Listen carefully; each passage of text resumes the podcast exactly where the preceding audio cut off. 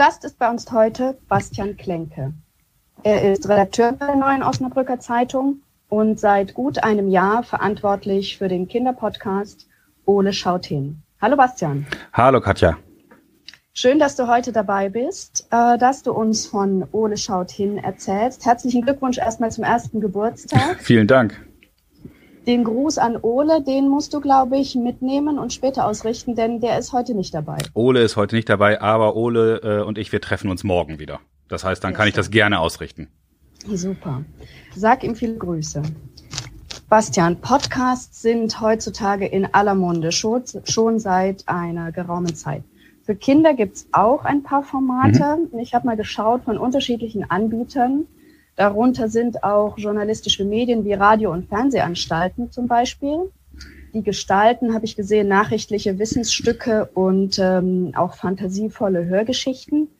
Aber ich glaube, in der Zeitungsbranche seid ihr noch recht unterwegs. Mhm.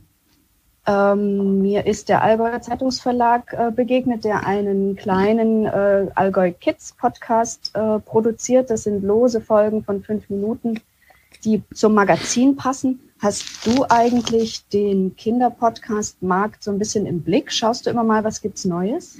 Ähm, ganz am Anfang, als ich mit der Idee quasi um die Ecke gekommen bin, selbst tatsächlich noch gar nicht erst als ich so das Konzept ausgearbeitet hatte, dachte ich, will mich erstmal nicht beeinflussen lassen am Anfang, sondern dachte, ich gehe unvoreingenommen daran, überlege mal, was für Ideen haben wir oder was für Ideen hatte ich. Ich habe dieses ganze äh, bei uns Kinderzeitungsschulprojekt ähm, vor knapp zweieinhalb Jahren übernommen von einer Kollegin, die gegangen ist.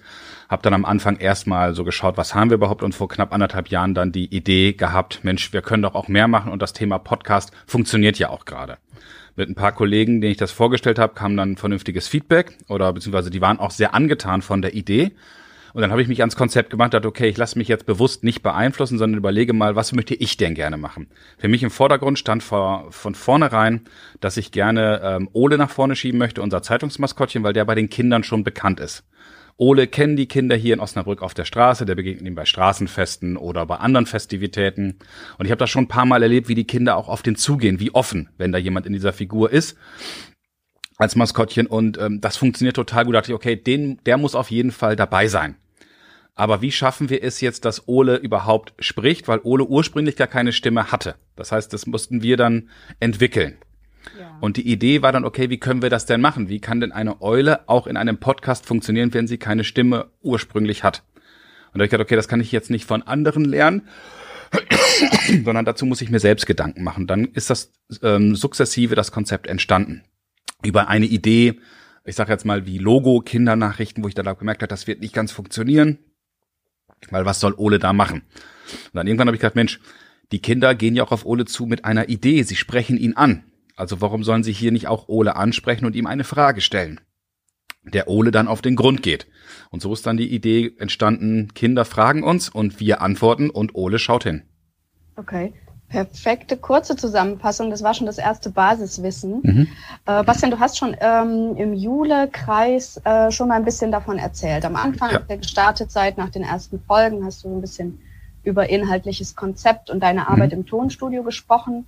Im Herbst warst du dann auch nochmal mit dem Audiomanager, mit deinem Namensvetter Bastian Rabeneck zu ja. Gast und hast ein bisschen auch über die Strategie, die dahinter steckt, gesprochen.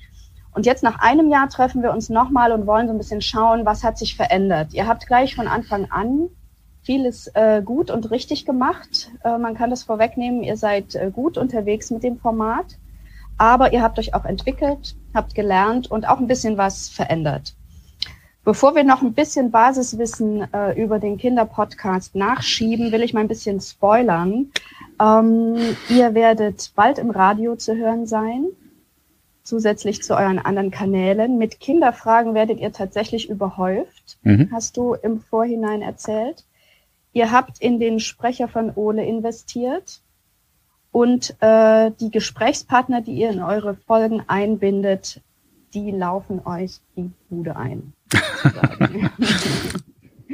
Das in aller Kürze für alle, die dranbleiben wollen. Jetzt nochmal äh, ein bisschen Basiswissen zum Kinderpodcast. Ihr seid wöchentlich zu hören. Ja. Habt jetzt knapp 60 Folgen schon bei euch in der Liste stehen. Und die Folgen, wenn ich richtig gesehen habe, sind in etwa 15 bis 20 Minuten lang. Mhm.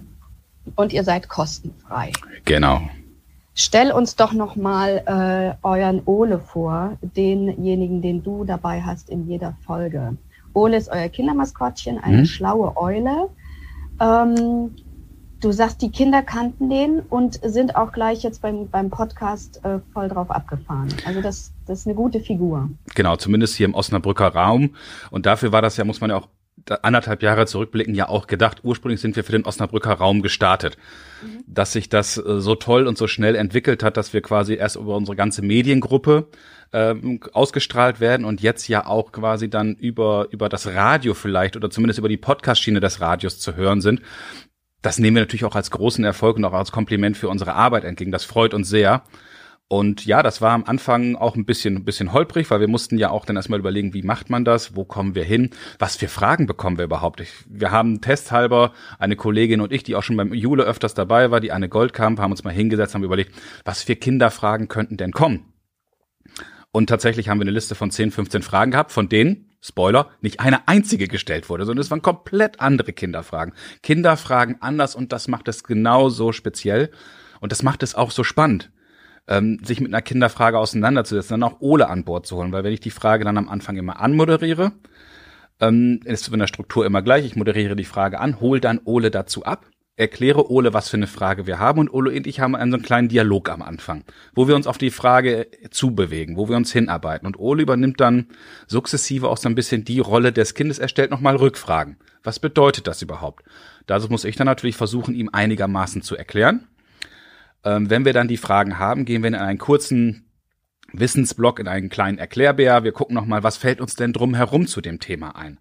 Bevor wir dann irgendwann merken, so, wir haben zwar so am Tellerrand mal drauf geschaut, wir haben so ein bisschen an der Oberfläche gekratzt, aber wir brauchen da einfach mehr Unterstützung. Und dann kommen die Experten ins Spiel. Und da ähm, bin ich tatsächlich jedes Mal begeistert, was für positive Rückmeldungen wir kriegen, wenn ich Experten anfrage. Also ich überlege mir dann, wer könnte dazu passen und ich habe es ganz oft, dass ich dann so eine kleine Shortlist habe für jede Folge. Zwei, drei Namen, die mir dazu eingefallen sind. Am Anfang tatsächlich im regionalen Raum. Mittlerweile, sage ich ganz ehrlich, denke ich da eher national. Wer fällt mir überhaupt zu dem Thema ein? Und es ist ganz oft, dass die erste Anfrage, die ich rausschicke, sofort auf positive Resonanz stößt. Und sofort die Zusage kommt, ja, ist ein Kinderpodcast, ihr macht ein gutes Produkt, da haben wir Lust drauf, da sind wir gerne dabei. Und dann ist es tatsächlich, dann geht's im Grunde der Schritt dann weiter. Ähm, ich setze mich mit dem jeweiligen Experten hin, wir nehmen das Interview auf, ich skripte drumherum die komplette Folge, meistens habe ich vorher schon eine Idee und dann treffen sich Ole und ich wieder im Studio und wir nehmen den ganzen Rest auf. Und das hast du schon gesagt, wir haben in Ole massiv investiert dieses Jahr. Vergangenes Jahr war es noch so, dass wir, dass Ole eher kurze kleine Sätze, kleine Fragmente gesprochen hat, die auch mal vom Band kamen. Jetzt ist es tatsächlich so, Ole und ich sind auch live zusammen. Wir unterhalten uns, wir sprechen darüber und die Folge entsteht. Die Folge entsteht am Anfang bei mir im Kopf, aber dann am Ende ist sie dann tatsächlich auch zu hören, wie dieser Podcast jetzt auch. Und das, ja, das freut einen natürlich vor allen Dingen, weil das gut ankommt von allen Richtungen. Das, das äh, Gespräch mit Ole funktioniert gut, das Gespräch mit den Experten und die Rückmeldungen funktionieren gut und die Rückmeldungen der Kinder funktionieren. Insofern, als dass wir immer neue Fragen kriegen, auch immer tiefer gehende Fragen, auch richtig ernste Fragen, manchmal lustige Fragen. Es ist einfach alles dabei. Jetzt hast du schon ganz viel erzählt. Äh, bleib noch mal kurz bitte bei der Struktur. Mhm. Ähm, die, die Bausteine, die ihr aufeinander setzt. Also ihr habt die Kinderfrage. Ja. Ähm, was sind das für Kinder eigentlich, die euch äh, die Fragen schicken? Ich glaube, das, das geht per E-Mail und äh, ihr habt auch ein Telefon mit Anrufbeantworter gestaltet. Genau. Sind das auch gleich eure, ist das gleich die Zielgruppe? Ja, das ist tatsächlich, die Grundidee war tatsächlich damals, ähm, Grundschulkinder abzuholen. Und darauf auch speziell abgezielt, weil wir die Kinderzeitung haben, die ein ähnliches Spektrum bedient. Wir dachten, okay, wir gucken mal, ob wir das Spektrum mit abdecken können und vielleicht noch so ein bisschen weitergehen können. Mal sehen, was uns da entgegenkommt. Und jetzt ist es wirklich so, dass die Fragen kommen von Fünfjährigen genauso wie von Elfjährigen. Das heißt, genau dazwischen, wir bewegen uns genau in dem Spektrum, was wir uns am Anfang überlegt hatten. Und das freut dann natürlich auch, dass man sich was überlegt und das kommt tatsächlich auch bei der richtigen Zielgruppe an. Und ja, genau, wie du ja schon gesagt hast, von der Struktur ist es so. Ich begrüße, hab dann die Kinderfrage, die ich mitbringe, gehe dann erstmal los und schau, was Ole gerade so macht. Ole und ich unterhalten uns ein bisschen. Wir gehen in den Wissensbereich, dann kommt das Experteninterview und was ich immer noch ganz wichtig finde für mich auch, am Ende nach dem Experteninterview fassen wir nochmal alles zusammen. Wir paraphrasieren die Aussagen unseres Experten, wir nehmen nochmal die Fakten, die wir am Anfang hatten, zusammen und schauen, dass am Ende dann eine maximal ernstzunehmende Antwort auf die Kinderfrage gegeben werden kann, damit das Kind auch am Ende sagen kann, Jens, die haben meine Frage wirklich beantwortet. Jeder kann ja reinhören, mhm. ähm, aber ähm, ihr wiederholt sehr viel. Also man kann es ja immer wieder hören, aber ja. ihr wiederholt sehr viel, so dass man auch in einem Mal durchhören äh, schon als Kind sehr viel mitnehmen kann. Das ist, glaube ich, wichtig, hast mhm. du mal gesagt.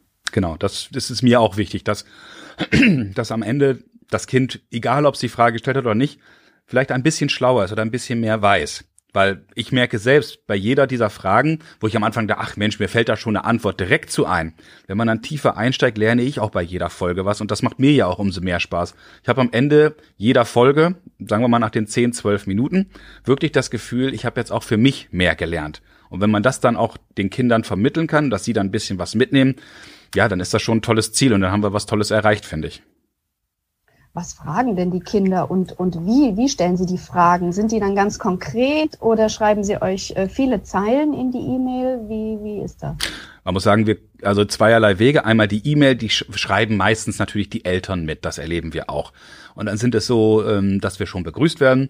Und dann kommt es meistens eine sehr, sehr konkret gestellte Frage. Manchmal noch zwei, drei Unterfragen. Und dann müssen wir gucken, okay, wie bewerten wir das? Wie können wir das vernünftig auch redaktionell aufnehmen? Aber ich probiere dann auch, wenn es zwei oder drei Fragen sind, die im Verlaufe des Expertengespräches auch alle mitzustellen. Weil ich denke mir immer, die Kinder stellen diese drei oder vier Fragen ja nicht ohne Grund, sondern sie haben eine Grundfrage, aber dahinter verbirgt sich ja mehr. Oder wenn sie uns eine, eine Voicemail schicken, was auch geht, bauen wir die dann in, in den Podcast mit ein und probieren die dann zu beantworten. Also genau so. Das heißt, die Wege sind unterschiedlich. Ähm, das, die geschriebene Frage ist oft expliziter formuliert als die gesprochene. Aber das kennen wir ja selber. Man redet ja oft und redet, wie ich jetzt monologisiere so ist das halt manchmal, aber das ist dann unsere Aufgabe, das so zusammenzufassen, dass wir am Ende eine klare Struktur der Frage haben. Und wenn ich die Frage der Kinder kriege, geht es mir auch oft so, dass ich noch zwei, drei andere Fragen dazu habe. So Mensch, was bedeutet das denn überhaupt? Was steckt denn da noch mit drin? So dass ich dem Experten meistens nicht nur eine Frage stelle, sondern oft auch noch drei, vier, fünf drumrum. An welche Fragen erinnerst du dich gerade spontan so lebendig noch? Also wir hatten immer noch, seit, an, seit über einem Jahr bekommen wir sehr, sehr viele Fragen rund um das Thema Corona. Eine Frage, die ich ganz am Anfang super lustig fand, aber auch ganz toll war, warum riecht mein Pipi nach Spargel, wenn ich Spargel esse? Das finde ich immer noch toll. Ähm, wir haben aber auch, ja, wir kriegen, wir kriegen halt haufenweise, haufenweise verschiedener Fragen. Äh, wie sind die Dialekte entstanden? Ist zum Beispiel eine Folge, an der wir aktuell arbeiten. Ähm, wie ist die ganze Welt entstanden? Warum ist das Universum unendlich? Also wirklich bis hin zu der Frage, warum müssen Menschen eigentlich sterben? Was ein total spannendes, vielschichtiges Thema ist, was einen richtig herausfordert, das vernünftig runterzubrechen und auch Kindern zu erklären. Ganz, ganz spannend. Fallen manche Fragen äh, einfach aus für euren Podcast, weil ihr meint, die geben nicht viel her oder man schafft es eben doch nicht im Audioformat, das so zu erklären in der Kürze?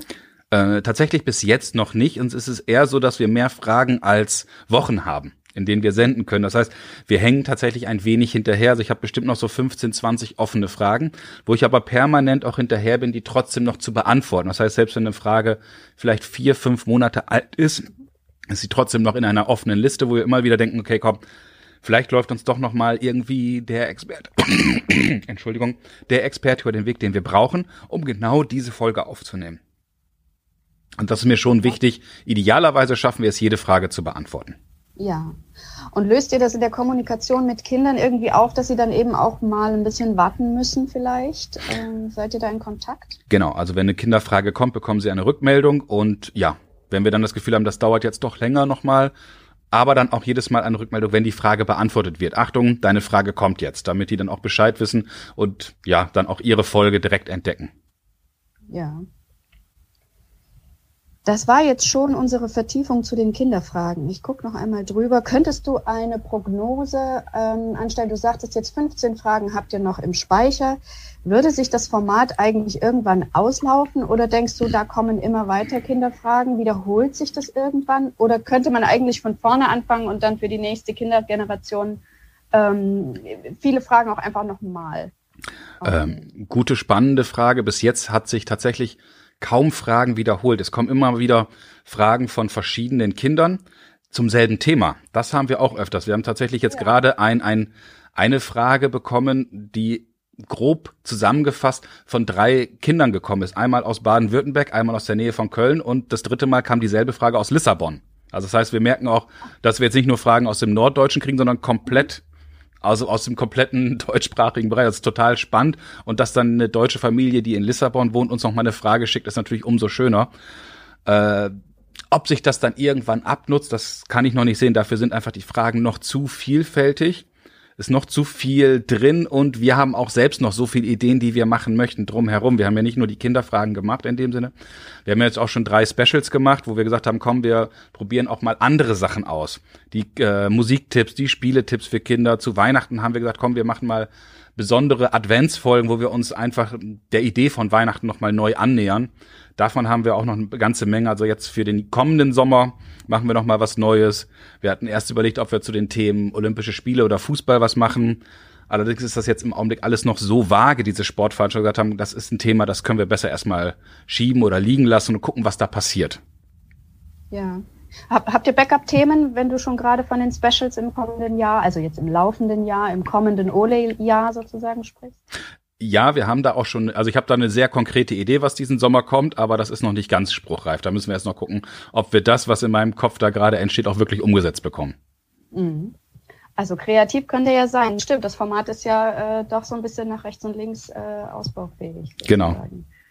Ähm, wenn du sagst, ihr bekommt äh, nicht nur aus dem norddeutschen Raum, sondern auch von überall her in Deutschland mhm. und sogar aus dem Ausland ähm, Zuschriften und, und Kinderfragen, habt ihr eigentlich eine große Bewerbungsmaschinerie anlaufen lassen? Ähm, eigentlich über die normalen Anzeigenformate gar nicht so viel drüber hinaus. Also es ist jetzt nicht so, dass wir meines Wissens irgendwelche besonderen Formate da ausprobiert haben. Es waren halt Anzeigen. Wir nutzen die sozialen Medienkanäle, die wir haben und natürlich auch unsere Kinderzeitung für die Bewerbung, um das zielgruppengerecht aufzubauen. Aber dass jetzt darüber hinaus irgendwas gelaufen ist, nein. Mhm.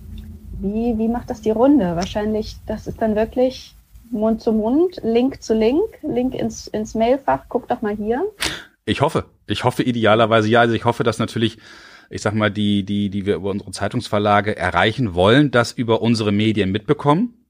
Und dass es sich dann darüber natürlich vermehrt, dass man mal sagt, auch Leute, die vielleicht in unserem Verbreitungsgebiet wohnen, aber keines unserer Medien konsumieren, das dann auch darüber mitbekommen äh, aber ich stelle halt auch immer wieder fest, ich meine, wenn wir dann Fragen bekommen aus, aus, aus Süddeutschland, aus München hatten wir Fragen, wie gesagt, aus der Nähe von Köln, aus Baden-Württemberg oder dann auch Lissabon, dass sie das über andere Kanäle mitkriegen. Ich bin dann nicht so tief mit denen im Gespräch, dass wir das komplett nachhalten, aber ich hoffe, dass sie das im Zweifelsfall dann nicht nur über unsere Seite, sondern auch über, über andere Abspielplattformen wie Spotify, ähm, Google, iTunes etc., dass sie das darüber mitkriegen und natürlich über Mund-zu-Mund-Propaganda.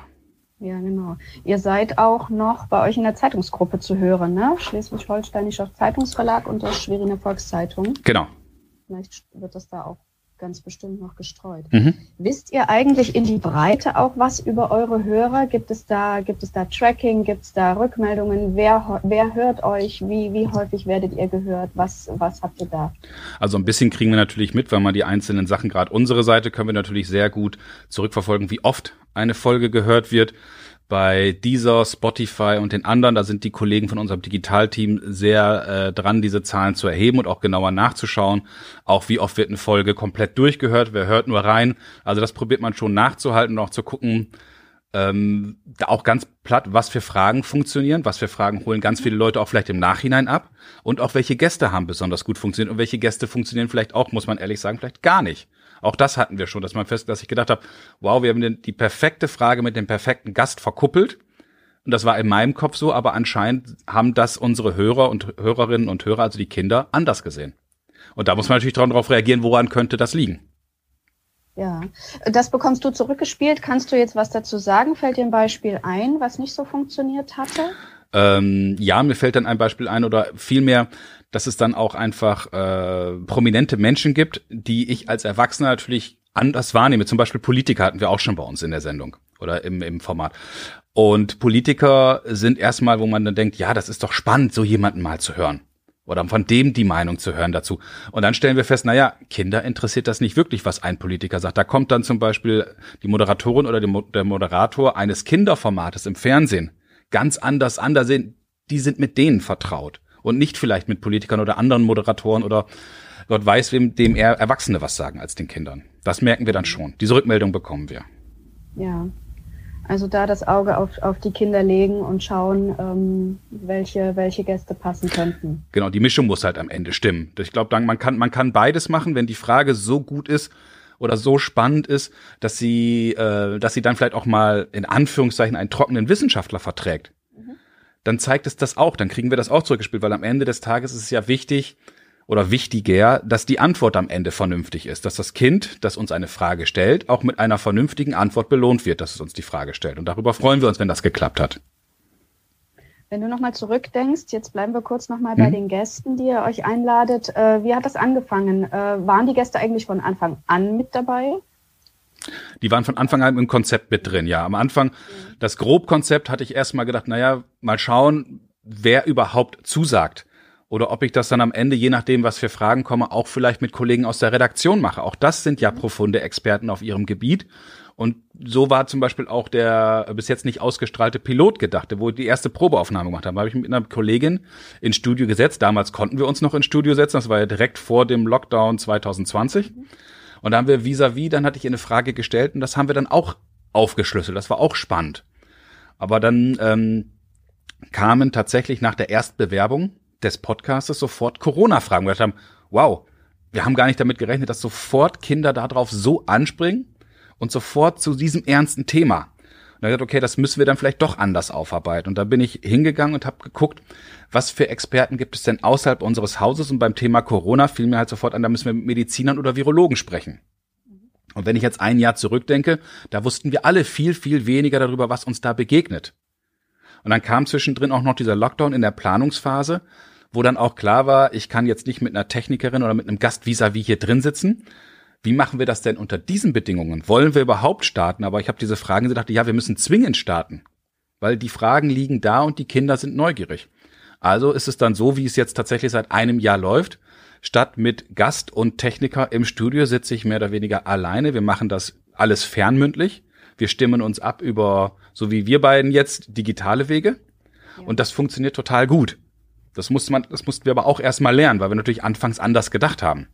Ja, klingt erstmal ein bisschen hemdsärmelig, zumindest weil es so nicht angedacht war. Genau. Aber du hast auch das Glück, ein gutes Studio mit bei euch im Hause zu haben. Genau, da habe ich total Glück, dass wir auch dann profunde technische Kollegen haben, die sich damit auskennen, die das vernünftig aufgebaut haben, die das dann auch mir so erklären konnten, dass ich weiß, welche Knöpfe ich so zu drücken habe, wenn ich hier alleine bin, der ich keine Erfahrung vorher mit diesem Medium hatte, dann, dass es auch vernünftig funktioniert, dass es auch alles klappt. Ja, ja. Ähm, und ähm, die Gäste, du hast dann wahrscheinlich nach dem äh, Corona-Thema äh, die medizinischen ähm, Experten, du hast bestimmt erstmal vor Ort geschaut bei euch äh, in der Gegend. Genau, bei den ersten Themen tatsächlich. Und ähm, das hat dann auch so geklappt. Also das heißt, am Anfang, wir hatten das erste Thema, hatten wir Corona, da habe ich den, den Chefarzt vom hiesigen Kinderkrankenhaus, der hat ähm, freundlicherweise zugesagt. Danach hatten wir eine Frage, das passte thematisch, haben wir uns sehr drüber gefreut, dass sowas auch kam, was saisonal ist zum Thema Ostern. Da habe ich mit dem Dompfarrer hier vom Bistum gesprochen, dass der mir einmal kurz erklärt, was ist das überhaupt, was steckt da drin. Und so ging das halt weiter. Das heißt, dann hatten wir danach nochmal eine Corona-Frage, weil da, danach, nach der ersten Corona-Folge sind wir im Grunde in Fragen drumherum nahezu untergegangen. Gesagt, okay, wie kriegen wir das alles aufgefächert? Wir hätten direkt wahrscheinlich die ersten zwei Monate nur Corona machen können. Problemlos. Ja, okay, das können wir aber auch nicht zwingend machen, weil wir wollen ja auch in andere Richtungen, wir wollen ja breit sein. Ja. Und Gott sei Dank kamen drumherum auch andere Fragen, gesagt, okay, ja, wir machen Corona, weil das brennt, das Thema, und alles, was drumherum ist. Also es ging auch um Kontaktverbote, wann kann ich endlich wieder schwimmen gehen, diese ganzen Sachen. Aber drumherum hatten wir auch Fragen, warum sind Bienen wichtig? Wie entstehen Waldbrände? Das waren so die Anfänge. Okay, wir, ich mache das jetzt einfach mal so, dass ich das abwechselnd gestalte. Wir machen eine medizinische Frage zum und dem ganzen Themenkomplex Corona und Viren und zwischendrin aber auch immer wieder ein anderes Thema. Und tatsächlich der erste, der dann überregional zugesagt hat, war die früh, äh, vorher erwähnte Spargelfrage. Da habe ich überlegt, wen kann man nehmen? Und bin dann einfach ähm, durch, durch, durch den gegangen, wer mir zuerst eingefallen ist und habe dann den Fernsehkoch Alexander Herrmann angefragt. Und von dem kam innerhalb von 20 Minuten, beziehungsweise von seinem Management, eine Zusage. Ja, darauf hat er Lust. Und drei Tage später standen wir im, im, im Tonstudio und haben das aufgenommen. Und was war, das war so eine Initialzündung. Ich dachte, Mensch, das funktioniert ja auch überregional. Und dann ging das langsam los. Dann als nächstes kam dann der Autor und Förster Peter Wohleben, den viele vielleicht auch kennen, oder die Katzenexpertin Birga Dexel, die früher auch Hund, Katze, Maus auf Vox mit moderiert hat. Mhm. Darüber kam das. Nicht parat gehabt, aber sofort, das klickt, macht sofort Klick zu, zu der Sendung. Ja, ja natürlich, das, das geht okay. mir, das geht mhm. und das geht ja vielen ähnlich. Die Sendung kennen viele, aber das haben ja auch wechselnde Moderatoren begleitet. Mhm. Ähm, dann war irgendwann aber trotzdem, dass wir gesagt haben, okay, komm, wir haben jetzt noch so viele offene Corona-Fragen, wir müssen jetzt einen großen Block machen. Und da habe ich dann vom Helmholtz-Institut die Professor Dr. Melanie Brinkmann, die viele wahrscheinlich aus dem Fernsehen kennen, angefragt. Auch von der. Innerhalb von 20 Minuten kam die Zusage. Und mit der haben wir dann eine richtig große Folge aufgenommen, weil ich dann nämlich gesagt habe, okay, wir nehmen jetzt alle Corona-Folgen, alle Corona-Fragen, die wir noch haben und packen die da rein. Hatte das mit ihr vorher abgesprochen. Die hat die Fragen vorher auch gekriegt, weil das Thema ist so wichtig, das wollten wir da nicht improvisieren, sondern ihr war genauso wichtig, vernünftige Antworten zu geben, sodass wir die Fragen uns vorher im Vorgespräch auch austauschen. Das war dann auch mit einer der längsten Folgen, die wir bis jetzt überhaupt hatten. Ja, und dann ging es im Grunde sukzessive weiter. Dann kamen relativ schnell Moderatoren wie Dirk Steffens von Terra X, die Kindermoderatorin Clarissa Correa da Silva, die man aus, äh, ja, zum Beispiel auch Wissen macht A und anderen Sendungen kennt. Dazwischen dann aber auch immer mal wieder ein, ein, ein ganz normaler, in Anführungszeichen, ganz normaler Wissenschaftler. Wir hatten den Kurator der Säugetiersammlung vom Naturhistorischen äh, Museum in Berlin. Weil wir eine Kinderfrage hatten zu einem ausgestorbenen Tier, zum Beutelwolf. Da gesagt, okay, da brauchen wir jetzt nicht mit irgendeinem Prominenten aus Film, Funk und Fernsehen ankommen, sondern da brauchen wir einfach den Wissenschaftler, der uns überhaupt erklärt, was ist das für ein Tier. Und so gestaltet sich das. Ich sehe die Frage, ich überlege mir, was könnte denn dazu passen? Passt dort eine, eine, eine populäre Figur oder brauchen wir dafür jemanden aus der Wissenschaft, der uns das Thema einfach näher bringt? Und danach geht's dann auf Expertensuche. Und wie gesagt, da erlebe ich halt diese, diese unglaublich positive Rückmeldung, dass da wirklich ganz wenige mir bis jetzt begegnet sind, die gesagt haben, nein, grundsätzlich nicht. Bei den meisten ist es eher, ja, würden wir, aber wir kriegen es zeitlich gerade nicht hin. Mhm. Das ist aber auch nicht schlimm, wenn da mal sowas kommt. Dann gucken wir einfach, okay, wie sieht's denn in zwei Wochen aus? Mhm. Ähm und ähm, Blackout. äh, rund um die Gäste wollte ich dich noch fragen. Ach genau, hast, bist du auf den, bist du dem mal auf den Grund gegangen, warum das so eine positive Rückmeldung äh, ähm, dir da widerfährt? Ähm, liegt das an dem Format? Ist es, weil es für Kinder ist, weil die äh, Leute das vielleicht noch nie gemacht haben? Habt, seid ihr da mal ins Gespräch gekommen? Ja, bei einigen schon. Also es gibt dann tatsächlich ähm, am Anfang immer, habe, ja, für Kinder bin ich da gerne bereit. Man muss dann auch sagen, dass wir natürlich mit der Neuen Osnabrücker Zeitung, dem Schleswig-Holstein Zeitung, der Schweriner Volkszeitung natürlich auch seriöse Medien dahinter haben. Das heißt, wenn ich als, als Redakteur der Neuen Osnabrücker Zeitung irgendwo anfrage, dann wissen die Leute, die ich anfrage, natürlich auch schon, Mensch, da kommt jetzt kein äh, Gott weiß wer um die Ecke, sondern da kommt jetzt erstmal aus der Redaktion der Neuen Osnabrücker Zeitung. Das heißt, da ist jetzt niemand, der lässt mich auflaufen, da ist jemand, der erstmal einen seriösen Ansatz hat oder möglichst seriös. Und dann halt natürlich das für Kinder. Dann sind es oft die Kinderfragen. Also ich glaube, das ist schon eine Mischung. Und mittlerweile erleben wir auch, dass ähm, wenn ich irgendjemanden anfrage, äh, ich sage jetzt mal einen Kindermoderator von ARD und ZDF, dass der guckt, was ist das denn überhaupt? Sieht, ach Mensch, da war ja schon einer meiner Kollegen und die telefonieren untereinander und sagen, da kannst du gut hingehen, das macht Spaß. Und das ist natürlich dann auch eine tolle Belohnung für uns. Das erlebe ich mittlerweile auch, dass sie gesagt haben, hey, von dir habe ich schon gehört oder Mensch, du hattest doch auch den und den schon in der Sendung. Ich bin gerne dabei. Das geht doch so weit sogar, dass ihr angesprochen werdet. Ja, auch das, genau. Also es kommt auch tatsächlich vor, dass Agenturen auf uns zukommen oder auf mich direkt zukommen und sagen, hey, wir haben das und das oder wir haben einen Künstler, ähm, wäre der auch interessant für euch.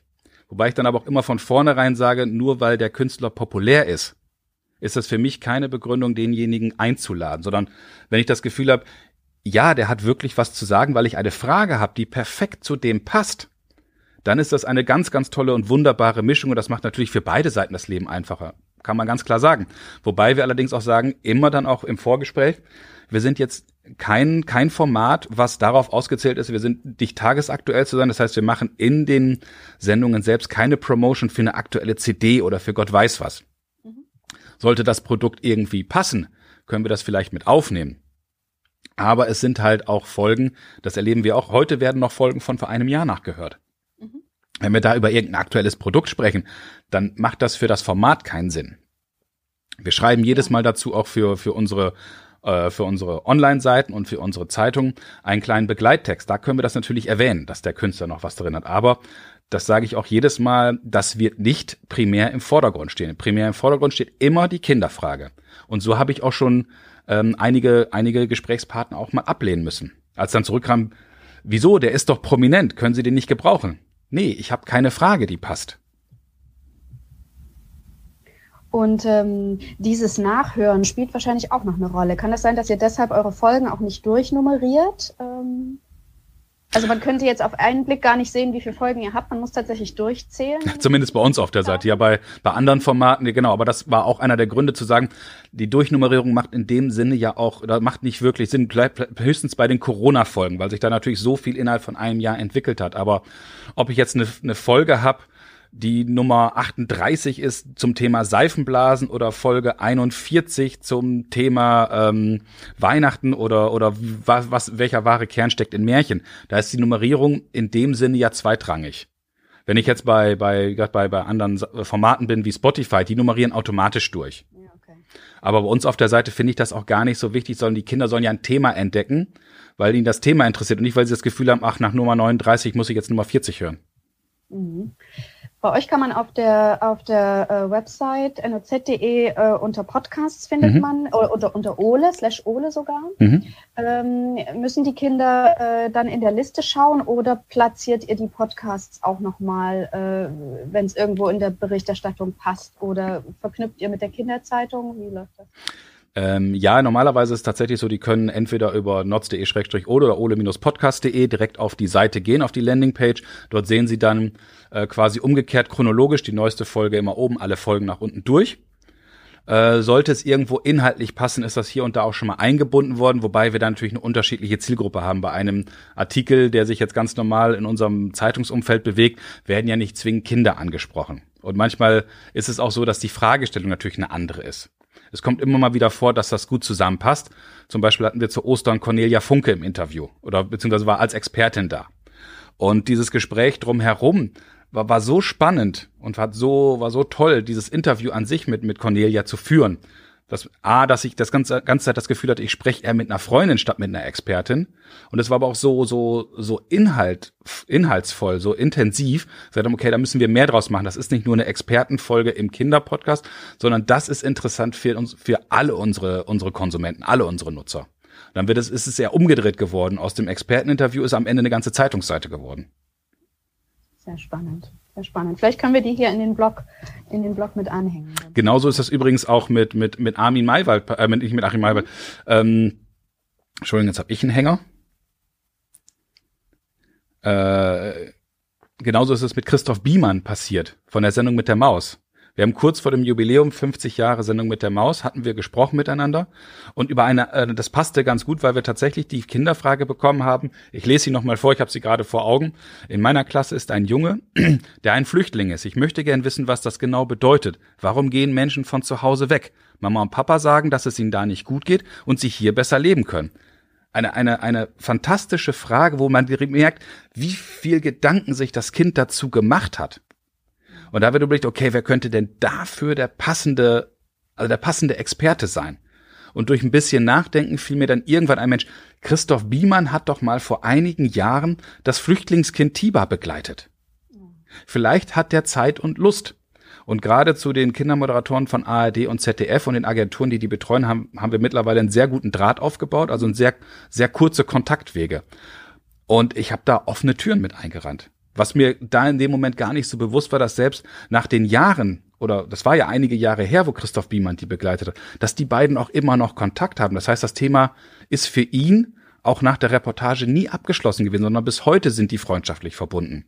Und das heißt, auch für ihn war das Thema wichtig und so haben wir uns im Grunde über eine tolle Frage, über ganz viel Interesse, was, was, was bei mir geweckt wurde, mit einem Experten zusammengefunden, der einfach ganz tief in dem Thema drin ist. Und auch dieses Thema war am Ende so groß, im, im Experteninterview geworden und gesagt haben, Mensch, das ist auch was, was, was wir auch für die Zeitung ausrollen wollen. Wir haben dann noch zwar parallel noch so ein bisschen hinterher über 50 Jahre Maus gesprochen, aber diese Mischung hat es dann am Ende gemacht, dass dieses Thema auch am Ende groß in der Zeitung gelandet ist. Also im Grunde läuft es eher umgedreht.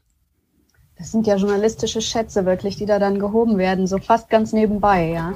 Genau. Das heißt, ihr habt das Experteninterview einfach ausgedehnt und habt später für den Podcast zusammengeschnitten und habt einfach weitergesprochen und äh, dann geschaut, was ihr draus macht. Ja, im Grunde ist mir es ist im Gespräch, zum Beispiel bei Cornelia Funke, ist mir dann aufgefallen, so Mensch, dieses Gespräch funktioniert gerade so gut. Und nachdem ich im Grunde meine Experten, äh, die Expertenfragen für Ole fertig hatte, habe ich sie gefragt, ob sie Lust hätte, mit mir noch zehn Minuten weiterzureden ob sie noch Zeit hätte, weil dieses Gespräch gerade so toll funktioniert.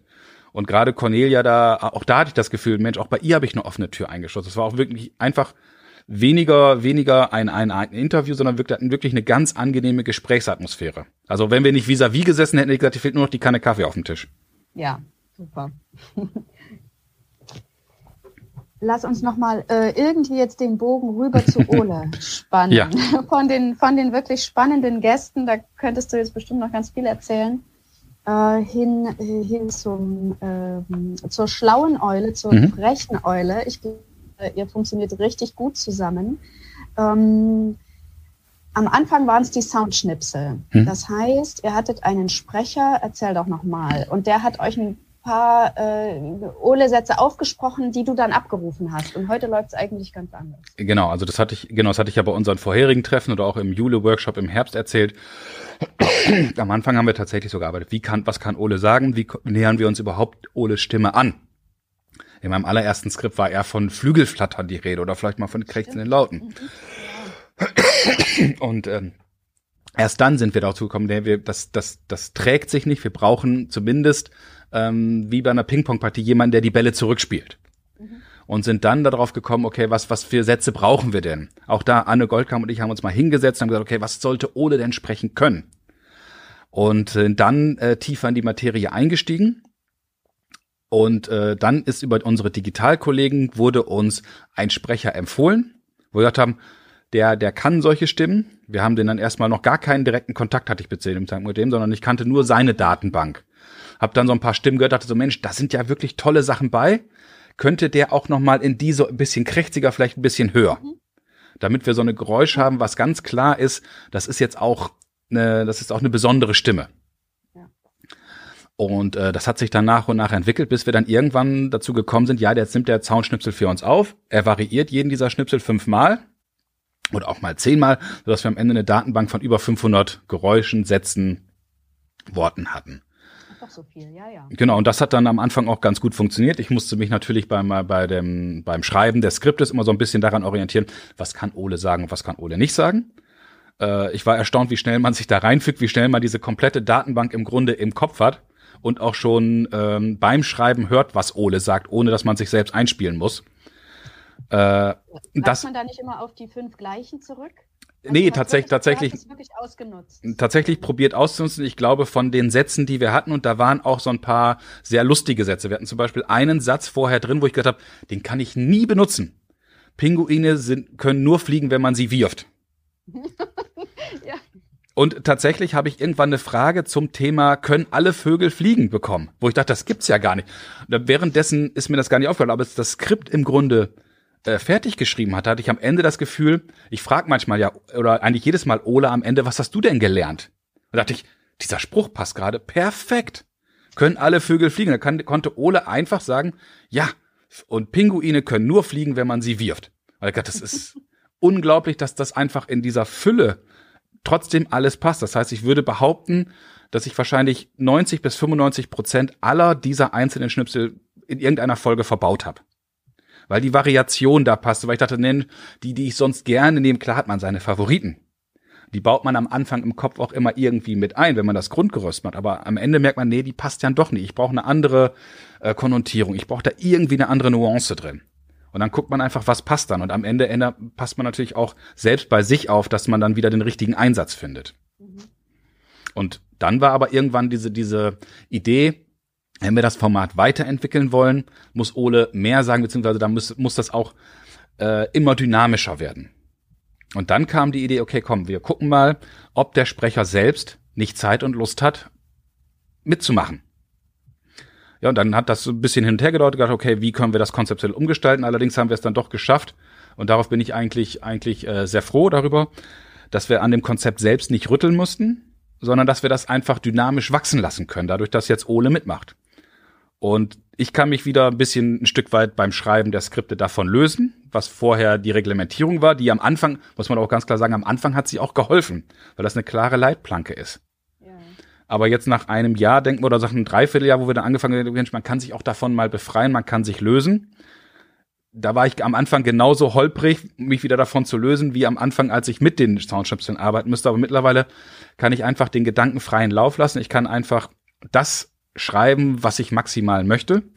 Und dann kriegen wir das auch umgesetzt, weil tatsächlich, wie du schon gesagt hast, Ole und ich funktionieren da auch gut. Wir klicken. Und das macht total viel Spaß.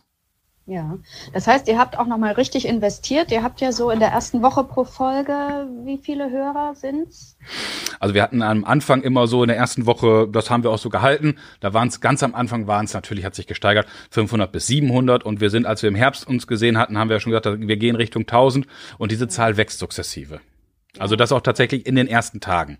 Die Nachhörer, also das, wie gesagt, es kommen auch jede Woche nochmal etliche Nachhörer auch auf ganz alte Folgen. Also das, das heißt ganz alt, ist ja erst ein Jahr am Start, aber das heißt, wir merken auch, wenn jemand eine Folge hört, hört er automatisch noch zwei, drei andere. Mhm. Und das macht uns natürlich auch froh. Ja, und äh, das äh, hat sicherlich auch leicht gemacht, da äh, den, den Argumenten dann zu folgen. Jetzt wollen wir den Sprecher da haben, aber ihr könnt euch natürlich nicht treffen. Zum einen auf Corona äh, basierend, aber auch äh, ihr sitzt ganz schön weit auseinander. Also jede Woche zusammensetzen würde sogar gar nicht funktionieren. Richtig. Wie macht ihr das? Genau, aber im Augenblick geht's halt eh nur digital. Also im Grunde so wie wir. Anders kann es im Augenblick nicht funktionieren. Ich bin froh, dass es ein professioneller Sprecher ist, der über eine wesentlich bessere Technologie noch verfügt als wir hier im Studio. Und wir dadurch einfach dann auch qualitativ genau das hinkriegen. Das heißt, wir sehen uns, wir interagieren visuell wie auch äh, mit dem gesprochenen Wort und es funktioniert einfach. Also es ist tatsächlich für mich total einfach, weil ich merke, Ole versteht, was ich, was, welche Idee ich in meinem Skript habe. Und ich muss gar nicht lange erklären. Der kriegt das Skript kurz vorher von mir, mhm. liest sich das durch, hat vielleicht hier und da noch mal eine kleine Anmerkung. Okay. Und dann, dann treffen wir uns und, und ähm, wir merken, da sind wir auf einer Wellenlänge, auf einer Ebene. Das funktioniert total gut. Und auch sehr, sehr lustig. Das heißt, wir müssen beide währenddessen viel lachen. ja. Und du sagtest, da gab es gar nicht so den großen Bruch von den Soundschnipseln äh, hin zu diesem interaktiven.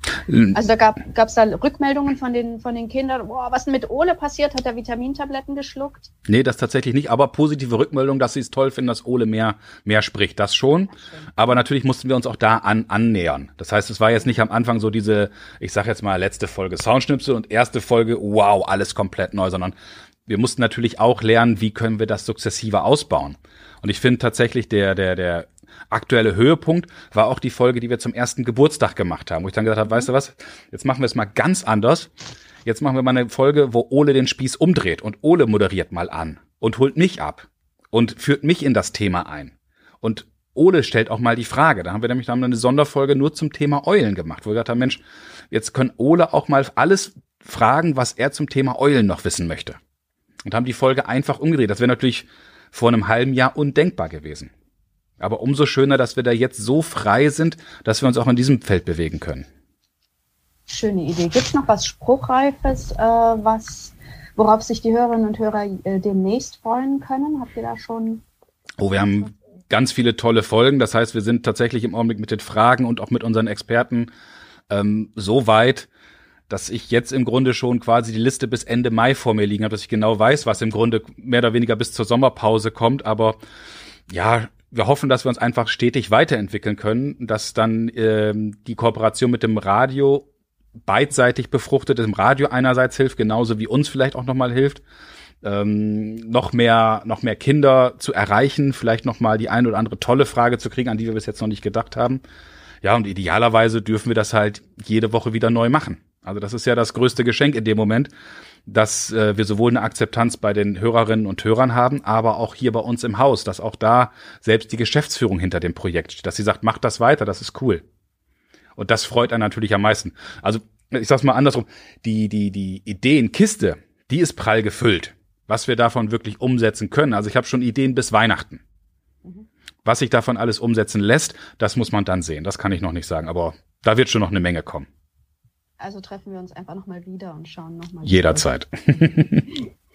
Trotzdem würde ich gerne nochmal ein bisschen was rauskitzeln aus dir in den letzten äh, wenigen Minuten. Mhm.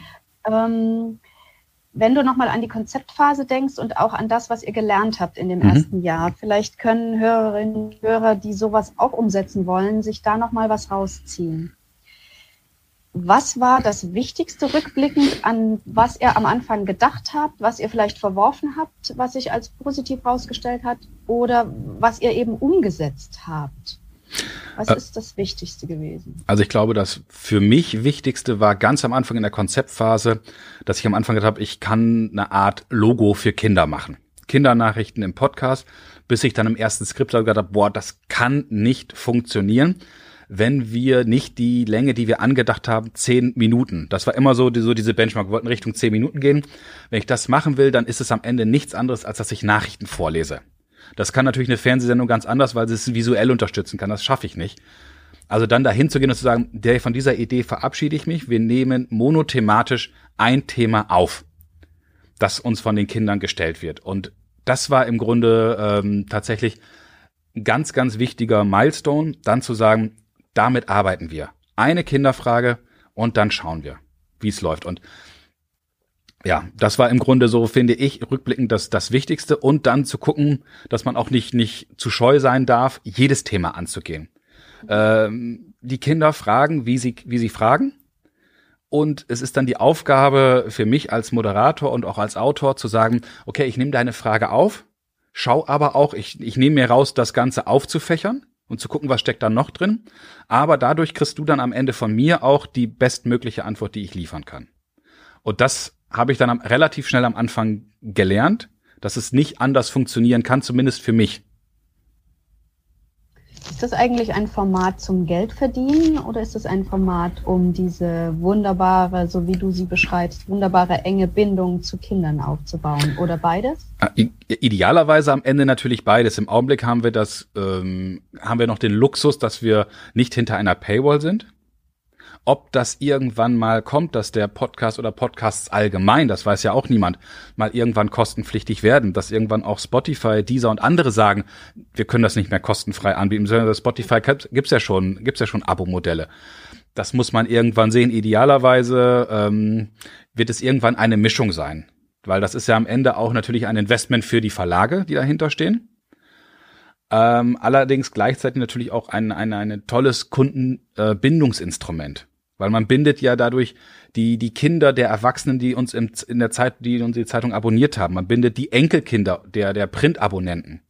Das darf man ja alles nicht vergessen. Das sind natürlich dann auch alles äh, Kundenbindungsinstrumente, die darüber auch funktionieren. Und wenn die Kinder die Neue Osnabrücker Zeitung und äh, die Verlage, die mit drin sind, als seriöses Medium wahrnehmen, weil sie sich schon als Kinder kennengelernt haben, dann kann das natürlich später auch helfen, uns als das zu erkennen, was wir sind, eine seriöse Nachrichtenquelle.